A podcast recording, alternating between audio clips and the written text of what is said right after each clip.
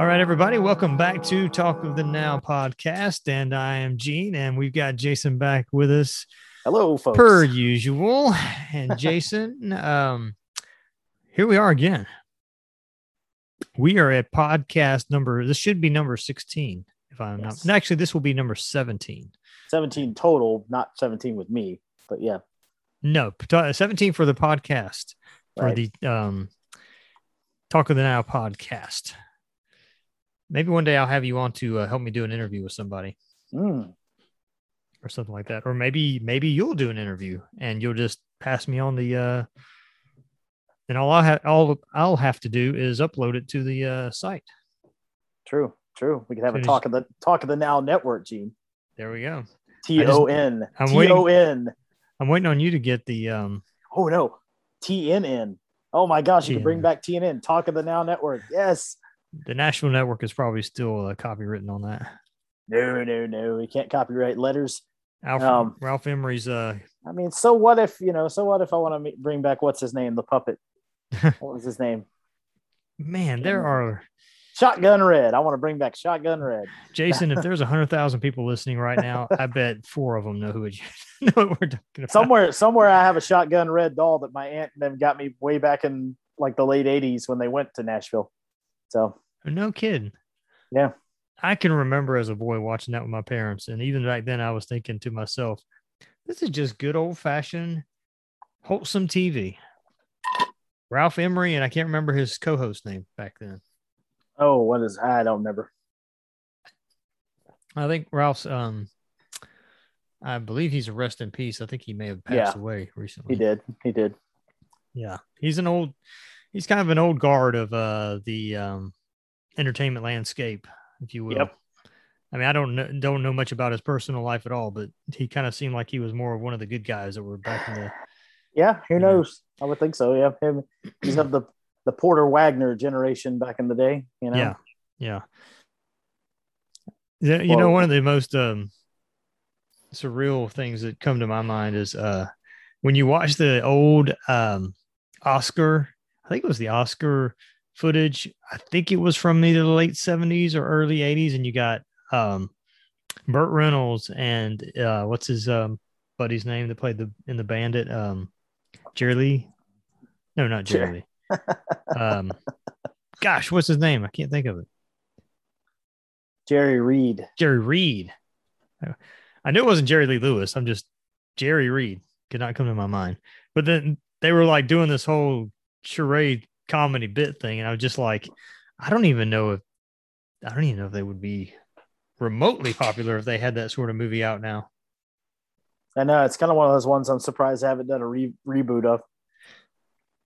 Yeah, I'm sure it's in the somebody's got it up in the closet collecting dust, and they're just like, well, you know, I just still need to do the reboot of What's Happening Now, so I got to get around to that. And yeah, that's right, Raj and Rerun. Yeah.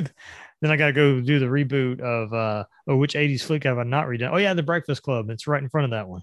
Ooh, yeah. Oh, my gosh, Jason. Let's not tell them to touch John Hughes films. Oh, no. Man, you know they want to get it. But there's not been one of those yet, and I don't think there will be. You know they want to do Home Alone so bad they can't stand it. Or Ferris Bueller's Day Off again. Oh, my gosh, yeah. Maybe they could do a Ferris Bueller's Day Off at the... nursing home with Matthew Broderick. Yep. He's not that old, but you know, that might be kind of funny in about 15-20 years for him. Mm-hmm. So I'm watching a cool show right now. What are you watching, Gene? Well, I'm not watching it literally right now, but I am in the process of watching the season. You've probably already seen it because I know you and I know how you're like on top of everything. Okay. Jeremy Clarkson's Farm. Yeah, I told you about Clarkson's Farm last time we were talking. Yep. Yeah, see, I don't even remember that. See, it's funny. I have a good memory, but I don't have a good memory. It's crazy. But yeah. I started watching it last week, and man, it's hilarious. I told you it was funny. Yep. It's funny, but it's also informative. Yeah. Yeah, surprisingly very educational, and not in the academic sense. Sometimes in the academic sense, but also in the understanding how farming works and realizing I don't want to do it. Oh man! I mean, the man bought a Lamborghini tractor. That was just cool. That was funny. So, yeah. Not to spoil it for anybody, but he buys the biggest. I don't know if they make one size tractor, but it's like everybody around him and everybody he knows in the show says it's too big. And he's like, if you watch any of the Grand Tour stuff, you know Clarkson, and he's just like, well, it's big. Of course it's big. It's supposed to be big. It's Lamborghini. He says, yes, yeah, it's awesome. The only thing you can tell that it's a Lamborghini is it's got the bull on the front and the Lamborghini script on the side. Otherwise, it just looks like a great tractor, you know? So it's Lamborghini started off as a tractor maker. Yep. Yeah, tractor maker. Yeah. Do you know when they converted over to cars? Was it the 60s, 70s? 50s, I think. I'll say he had an issue with Enzo. He bought Enzo Ferrari, one of his cars. I don't remember which one. Hated the transmission. Imagine that in a Ferrari, which I can see back then. And so he put his tractor transmission into the Ferrari and said, "Forget you, Enzo." And then started making, and he made the Miura. The Miura was his first car in the 60s. The Miura, yeah. Anyway, there we go. Miura. But anyway, I think it's funny, though, in the show because these are spoilers. His girlfriend buys, like, the most sensible tractor you could probably buy, like a little red tractor. And like... he bought it for her. Yeah, it's a little Massey Ferguson. I'm sure, but yep. I just think it's funny because... There's a few times where her tractor ends up being the more sensible choice to use for a situation, you know? Yeah. A classic Massey Ferguson. Yep. And there was an episode tonight where I was watching and he was trying to like maneuver his huge Lamborghini through this little gate to get to a water pond. To a little creek. It's just like his helper, the 21-year-old seems to know like 1,000 times more about farming than Jeremy would know in his lifetime. I know. And that guy looks like he'd be in like some, British video game competition. He doesn't even look like a farmer. Yeah, I know. Yeah, he's a character in himself. I'm very impressed. Have you gotten to his friend who's like his accent's so thick you can barely understand him? Oh yeah, he was like in episode 2 or so. Oh my gosh, I was dying laughing. There's no way you could understand him. I'm not sure Clarkson understands him. I don't think he does either. I mean, it was just. You start to think you understand a word and you don't. You're just kind of never mind. I don't have it. No, nope. Yep. I thought he said I, but no, he just went another direction after he said that. Well, it's just another example of Jeremy Clarkson and producer Andy Wilman's, genius with filming and the way they produce something and write it and because some of it's obviously scripted, but. But he gets people around him that will do a good job of embarrassing him, which is what he likes to do. He's got that farm manager guy that's real stoic. Oh yeah. You think he calls him Cheerful Charlie or something? Right, exactly. And it develops really well. It's definitely a good show. I think of the offshoot shows that they've done, it's one of the better ones. Obviously James May has some good shows. I haven't watched the other stuff yet. Our Man in Japan, James May, Our Man in Japan. You need to watch that one. That'll have you double over in laughter. Yeah. I'm getting around to watching the other cohorts shows. Yeah. And then Richard Hammond had a show on some other channel called Big. And it was about just big things in the world, like big tools, big buildings, it's just big. Because he's the hamster, he's a small guy. So they made him do a show about big things. But anyway, yeah, it's just brilliant. Andy Wilman knows how to produce, just like he did on Top Gear back in the day. And when they moved to the Grand Tour, they brought the producer with them. They took him from the BBC as well, which is good. And yeah. Clarkson makes a good, he has a great host presence. Yeah, he does. And I watched a few of his YouTube videos that were out there, like for offshoot shows that he's done, like probably back in the 90s. Like one of them was like a travel show and he went to like whatever. And he did a good job. I'm surprised. I wouldn't be surprised if he does more narration work in the future. Like, maybe takes the place of David Attenborough or something. And I can see that actually. It's funny. We think of David Attenborough as being a real stoic, just going to talk about nature. Look at that, but I could see Clarkson filling that role definitely very well. But Attenborough has a little bit of personality to it, so that's why I think Clarkson could do, you know, well in it. I mean, he's not as serious as Attenborough, I guess, but you know. Given it would be hard to take him seriously, honestly. Yeah, but that's true. I'd be like, he's talking about nature, and I'm dying laughing. Why? Mm-hmm. Because I could see when they get to the mating parts of the nature shows, he'd be like making jokes all over the place, and we'd just be dying of laughter. But anyway, yeah, it's a fun show, though. It's good. I honestly got to be honest with you, though. As funny as he is, I'm not really watching it so much to laugh, but I am just kind of seeing. I made this point earlier to my wife that watching it, like you always see pictures of farms, and you see pictures of farms in England, you know, right, picturesque type things. It's really good education on how they make it happen. Like he talks about, especially when he talks to his manager, you know, Cheerful Charlie guy, that he tells him, this is what it takes. This is how farming is done. You don't see many videos or read many things that says, this is actually the way it's done. So I do like that. Yeah, definitely. So, Jason, I know that you follow the Talk of the Now podcast episode by episode fervently, and probably listen to it at work, and are caught up on all my interviews. My latest one was with my old buddy Jay Plyburn. I'm sure you've already listened to it, but it was a really good interview. If you want to take a listen, he was an acting coach that I had when I did some acting. That's the guilt trip, folks. No, it's just, yeah. Jay came on and, he was good.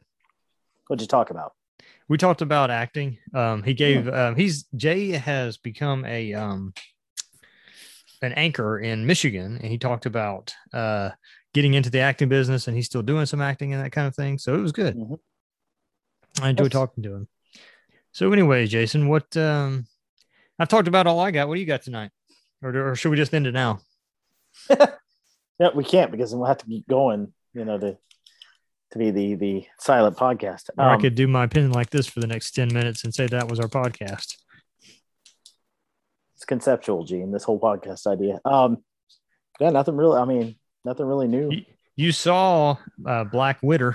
Yeah, I saw Black Widow. It was entertaining, like I said. Better than I thought it would be. You know, your typical Marvel, we got to end it with a big event thing. They can't have the big event in the middle of the movie. They have to have it at the end, you know. But, you know, I'm not really, and I don't hide this at all. I'm not really a comic book movie fan. Now, I was about to actually say, being not a Marvel fan or even a Marvel movie fan that much, what was your, you know, basically? Yeah, that's what I'm saying. I was entertained. It was different than normal ones, I think. A lot more comedy than I expected. You know, it harkens to some current event stuff that, with everything I research on in other ways that I won't talk about right now, was a little disheartening, but that they kind of latched onto a current event and changed it, which didn't really, or something happening right now that, anyway, yeah. Without saying all to do about that, it was what happened to young women when they're kids and they're sent off, basically, and it that part bothered me. Mm-hmm. It was hard to watch just because it's just too much. But anyway, but other than that, like I said, it was entertaining. It was entertaining in the way that Ant-Man was entertaining, and the original Iron Man, that it was surprisingly entertaining. You know, they allude to the Avengers a little bit here and there, but it's not really an Avengers type movie, and it's kind of nice. But it is obviously, like we told before, it kind of sandwiches apparently in the middle of other. Now, I haven't watched all of the others because, you know, like I said, I'm tired of watching the same movie over and over. So apparently it comes in the middle of a timeline or before something. Anyway, it's one of those offshoot movies, sort of like a Solo or a whatever the other one was, Rogue One, you know, is for the Star Wars Skywalker saga. Mm-hmm. So, but like I said, it was entertaining. I say it's worth paying the money to go see. I am a certain movie theater company, because they're not paying you, so I'm not going to say it. I'm a member of their frequent watcher club thing. So, you know, it's $20 for 3 movies. I think, yeah, it's 3 movies a week. If you want to do that, I'm like, there's not 3 movies out a week I want to go see, but that's what it does. It kind of forces you to go see movies you wouldn't normally watch, but so it pays for itself in a movie and a third every month. So like I said, I didn't pay. I mean, I do pay for it, but it wasn't like a normal movie price, but still I would have, it would be worth paying for. It's not entertaining, because that's all we want. Entertain and escape into a story. And that's what I did. So I think it achieved that and was funny, and it's definitely worth watching. Well, not to get into this topic of movies that basically lecture you, but I saw a good interview the other day with a guy named, I think his name was Chris Gore. I can't remember, but he said that one of his problems with the way movies are done nowadays is that when he goes there, he wants to be entertained. He's like, entertain me. Don't lecture me. Don't preach to me. Right. Entertain me. I was like, that's a pretty good point for like 90% of the movies out there. Agreed. You know? Definitely.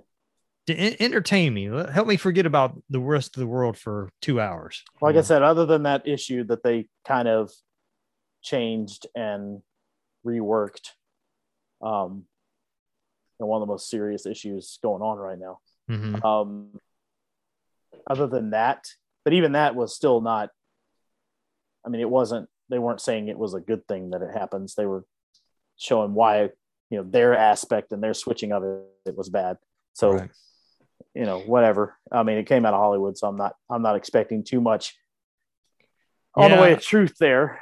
But it, other than that, I mean, yeah, there was a little bit of the woman thing because all the people they train are women and all that. But other than that, it's still not really, I mean, you could probably dig and twist and draw a liberal conclusion from it, but I didn't. I just was entertained. And maybe it's because I just expect nothing but left-wing stuff out of Hollywood, so it didn't impress me of any other way with that. You know, I know the whole thing, you know, it's a female heroine. I get it. But protagonist, is that the word? Yeah. But at the same time, she always was. Yeah, so she's always been a good Marvel character in the Marvel universe. I mean, and the whole concept of a Black Widow we know is a woman who seduces men and kills them. So it's that idea. So did she seduce any men and kill them in the movie? No. Oh, okay. But you know, it was good. I mean, it was good to see Rachel Weisz in a movie again. We all remember her first big movie is The Mummy. And which is not about an English mother, by the way. It's actually about a guy, you know, mummified person. Sorry, bad joke. Mummy. But yeah, that was rough. I don't even have kids, people. Minus 3 points for wordplay, bad wordplay. Yes. But, you know, it's good to see her. Had the guy, I can't remember his name, tall guy from Stranger Things. It was the sheriff that took care of 11 in Stranger Things. Tom Cruise. Yes, I know him. No, thank God. Thank God Tom Cruise wasn't in it. I wouldn't have watched it. Yeah, no, I know who you're talking about. Yeah, the big guy. That big guy. He was really good. He played a Russian guy. Really, he's a good actor. Yeah, I like him. He's kind of a classic actor. Like, he looks like a classic, like, 70s, 80s type actor. Mm-hmm. You know, you could see him on a cop show with a sidekick, you know, back in the day. And of course, Scarlett Johansson does a good job. She always does a good job. If just as an offshoot to plug another movie that she is in, Jojo Rabbit. If you haven't seen Jojo Rabbit, that one is great. I have not seen it. That's one of those surprising. Now, it's tongue in cheek, and it's meant to be kind of a dark comedy dealing with the Nazi side of things, because his imaginary friend is Hitler, and he keeps popping up and talking to him. But it is hysterical, and it's so well done. Everybody that's in there, Scarlett Johansson plays the mom. Rebel Wilson's in it. Gosh, I can't remember the one guy's name who's been in a lot of movies. He was in Hitchhiker's Guide to the Galaxy. He was in a bunch of other stuff. He played the president of the universe in Hitchhiker's Guide. Anyway, there's Sam something. Anyway, so that's a good movie. Jojo Rabbit, to me, awesome. I would say it's the second best movie of the year. It came out in 2019, second best, easily. Mm-hmm. Entertaining, still has a message. The premise of Jojo Rabbit is he's in the Hitler Youth. And of course, he doesn't realize his mom is hiding a Jewish girl in their attic or in their top floor. So yeah, he has to deal with the Jewish girl and become friends with, it's a really cool piece on that, but it's entertaining enough to where it's not so heavy. There are some heavy parts, but they balance it out. Very good movie. Very good movie. Second best movie of 2019 easily. And was nominated for Best Picture that year too. Well, we've covered the best movies of 2019. Yep. There were no good movies in 2020. So we didn't we just erased that year cinematically, among other things. There were no good oppression movies during the year of oppression. But yeah, I think I may have to see it when it comes out. I don't think I'll go to the movie theater to see Black Widow, but no, it's good. Yeah, I'll definitely watch it. I'll watch it when it comes on. So there you go. Video. There, Jason's movie review corner right there. I'm sitting in the corner. I did watch chat. There you go. I did watch Tomorrow War. I was not very impressed with it. I watched it too. After your review, I went ahead and watched it. Yeah. It had moments where it could have been better. I think it was just a little, like you said, a little slow moving. Mm-hmm. I understand why they had to be slow moving in parts. It did have obviously that Groundhog Day kind of effect, in a way, but it didn't repeat like the other one, that one that the aforementioned Scientologist was in. The one where he just kept going back and back and back, and it was just like, oh my God, shoot me now. That was rough. I think it was okay. That's the word I can say for it. Okay. I was entertained, I can't remember his name now. What's Chris Pratt. I think Chris Pratt is a great guy. Mm-hmm. And I think he's a good actor, honestly. But I think that one was a paycheck. If that makes sense. Netflix was giving a paycheck out and he said, yeah, I'll take one. Well, I wanted to like it. I like Chris Pratt a lot as an actor. And parts of it were good. The guy that plays the farmers commercials that was in it, the older guy. J.K. Simmons. Yeah, J.K. Simmons. I thought his role was great. It was only like 8% of the movie. Right. He always plays a good character anyway, but it just, like, to me, it was disjointed, and I won't get all into it, but it was just kind of like, I agree. It seemed like a lot of the old, it was like if there was a bunch of tricks you could pull out of a closet to put into a movie, they put it in it, to me. Right. And the whole idea that they didn't, his daughter in the movie, when she's, older, remembers all this stuff about him. And we saw none of that. It was just kind of like, there was not even an allusion back to the fact that all that happened. It was just the strangest, like, okay, you're just going to throw this plot in here. So now we have an angst between him and his daughter. Yeah. I'm like, it would have been better had she not seen him since she left. It would have been better that way. And the girl that played his wife, I'm glad to see her in another. She was in Glow on Netflix too. The Gorgeous Ladies of Wrestling thing about that Gorgeous Ladies of Wrestling thing from the 80s that happened.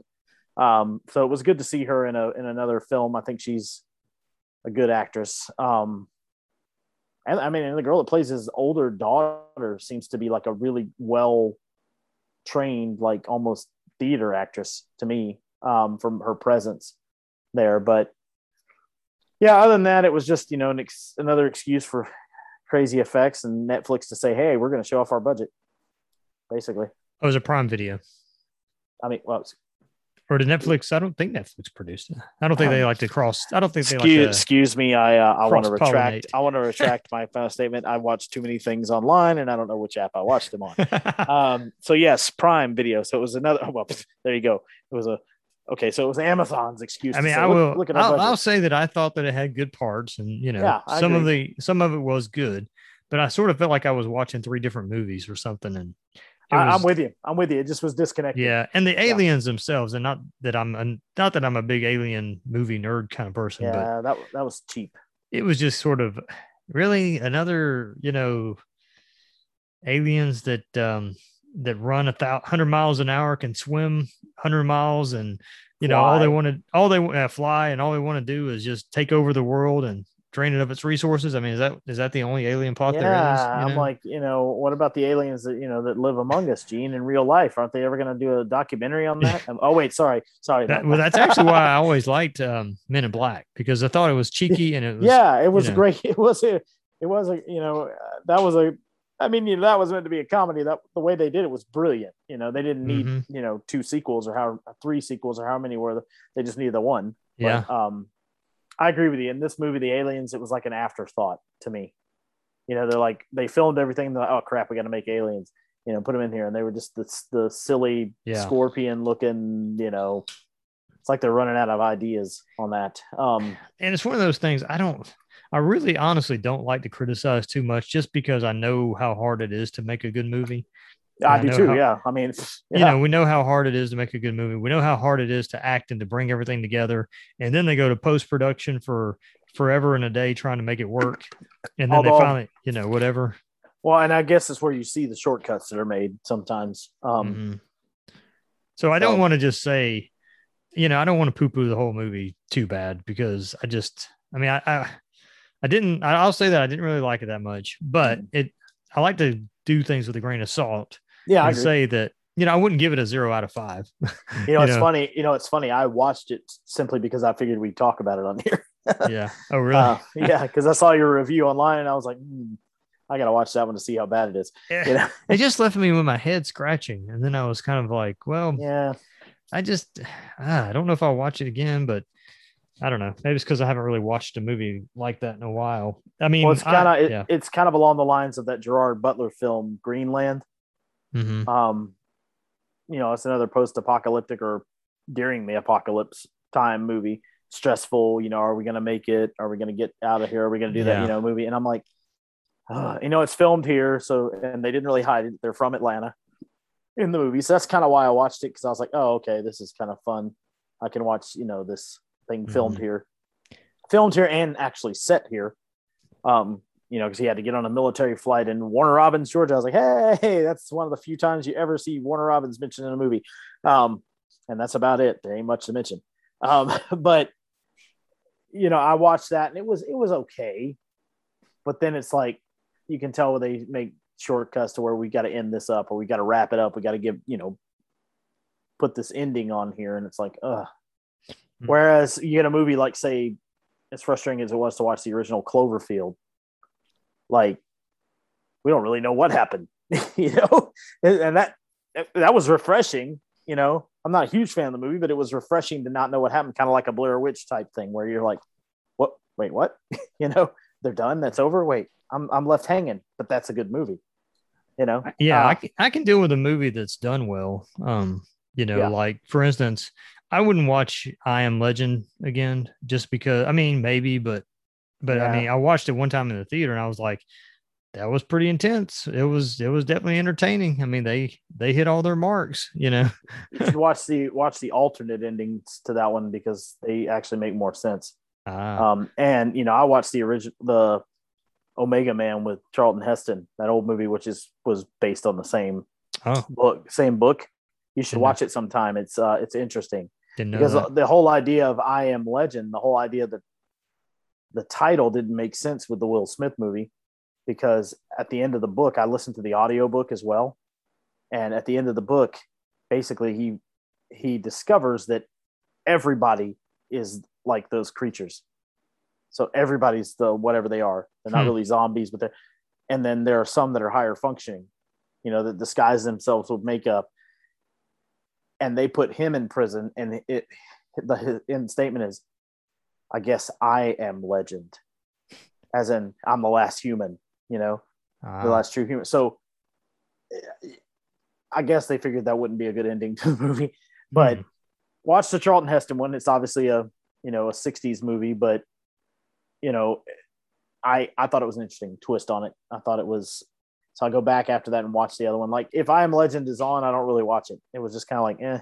Yeah. Like if it's on one of the movie channels or something, I'm like, no.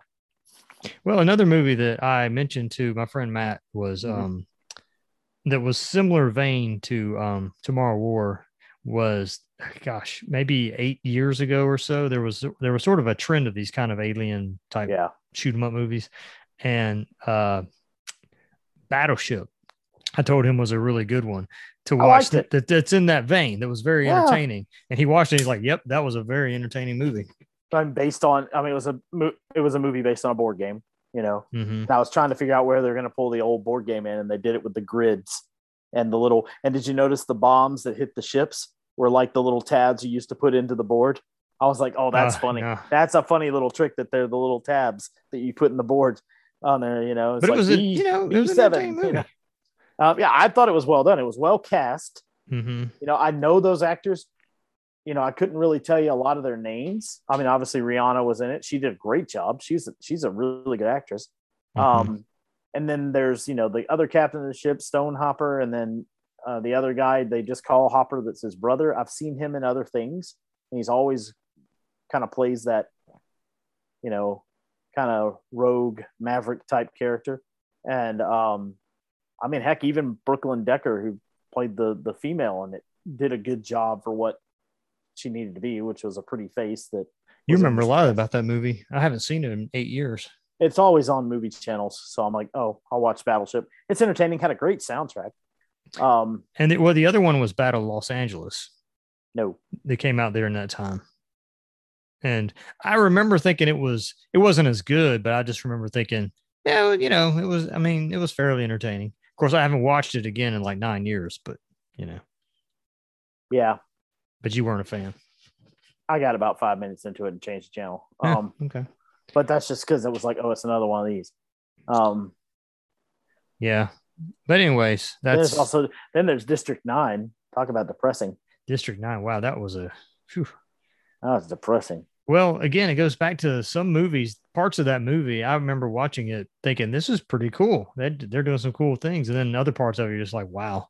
Like I don't need your agenda, guys. You know, I get what you're doing, but I don't need your agenda.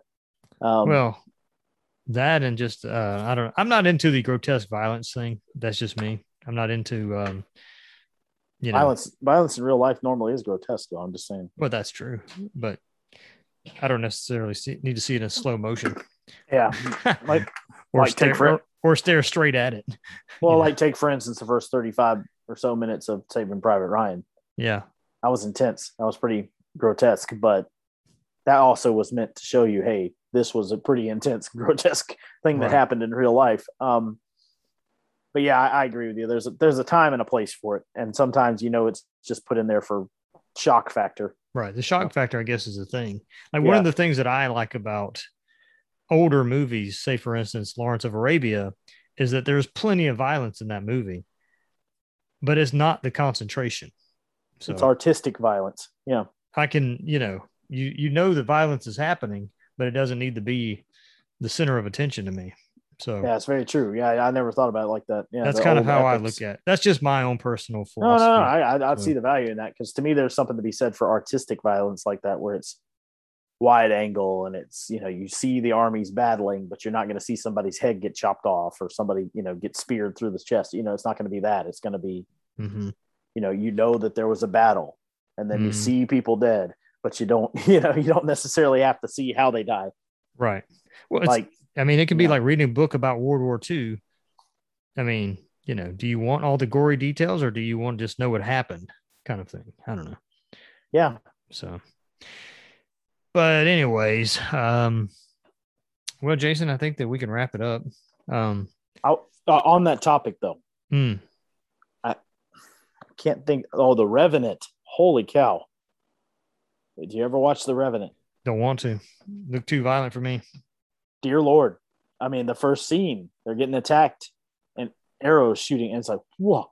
Yeah. But it was meant to make you, if that movie was meant to make you exhausted when you're done, I had to go take a nap. Literally, I went and took a nap. I mean, he gets attacked by a freaking bear and lives. They bury him and he crawls out of it. You know, I mean, it's like, hello. Like, I'm like, this movie is the most tiring movie I've ever seen. And I've seen a lot of movies, but yeah, it was definitely good. I mean, it won, the Academy Award, and I'm like, yep, good. I think it deserved it. Yeah. Somebody need to get an award for that movie. Good grief. It's like Lewis and Clark with violence. I mean, that's the only way I can describe it. Like, they're going west, they got guides, they're going down a river, and I'm thinking, okay, where's, Sacagawea? Where, what's going on? And no, they're just basically trying to stay alive. So I think that's the cool thing about art, though, in a lot of ways, is that it's okay for people to have different, like, some people look at The Revenant, like you said, and they think that's what a movie should be. I look at it and I'm like, that's not really how I would want to do a movie. And people would criticize me for saying that I don't like grotesque movies. I don't like movies that are extremely violent. If I do a movie that's about violence, I'm not going to show the extreme grotesqueness. No, there's no reason. I don't think there's a reason to, honestly. Right. But some people think they like that. They think that's how it should be, But I think that, like I said, that's what is kind of cool about artistic expression is that, you should be able to agree to disagree on. Like, for instance, I read a while back that Walt Disney during his lifetime was criticized a lot about how his, his movies and his shows and stuff were just basically all kind of, laughy, ha-ha, sweet, I guess puffy, if you will, or whatever. And he's kind of like, well, that's who I am. That's what I like making. That's what I am about. I like making things with happy endings and things with, right. I like making the Alice in Wonderland and the, Sleeping Beauty type movies. He's like, I'm not interested in making, the other thing, let the other guys do that if they want to. That's what I want to do. And to me, that's what I like about the freedom of it. It's funny because after he died, one of the most shocking, I think, films that they did was The Black Hole. People forget about the movie The Black Hole. That was a Disney movie. And you go back and watch it. Oh, yeah. You had the, what's the robot? Maximilian, something anyway. I remember I had the little toy robot from it, the good one. And it was, they go into a black hole and it's like, what would happen in a black hole? And it's violent and it's just like, whoo, this is a Disney movie, Interesting. Well done, though. Well done, especially for its time frame. I mean, Disney didn't have the budget they do now, but they still had a decent budget. And, it was along the lines of like a, what's it called? Event Horizon type feel, where it's like a dark space movie. And I, you look at that and you go, okay, that was only made after Disney had died, because Walt would not have done that. Not that Walt was ever a perfect person. Don't no, of course not. Nobody is. He was definitely far from it. But then you go back and you watch something like Saving Mr. Banks, for instance. Disney doing a movie about Disney. But one of the best films out of Disney I've seen in a long time. I liked it. I was in tears at the end of it. I don't mind admitting that on here. It had me in tears. Really? Just because of the, it was this woman's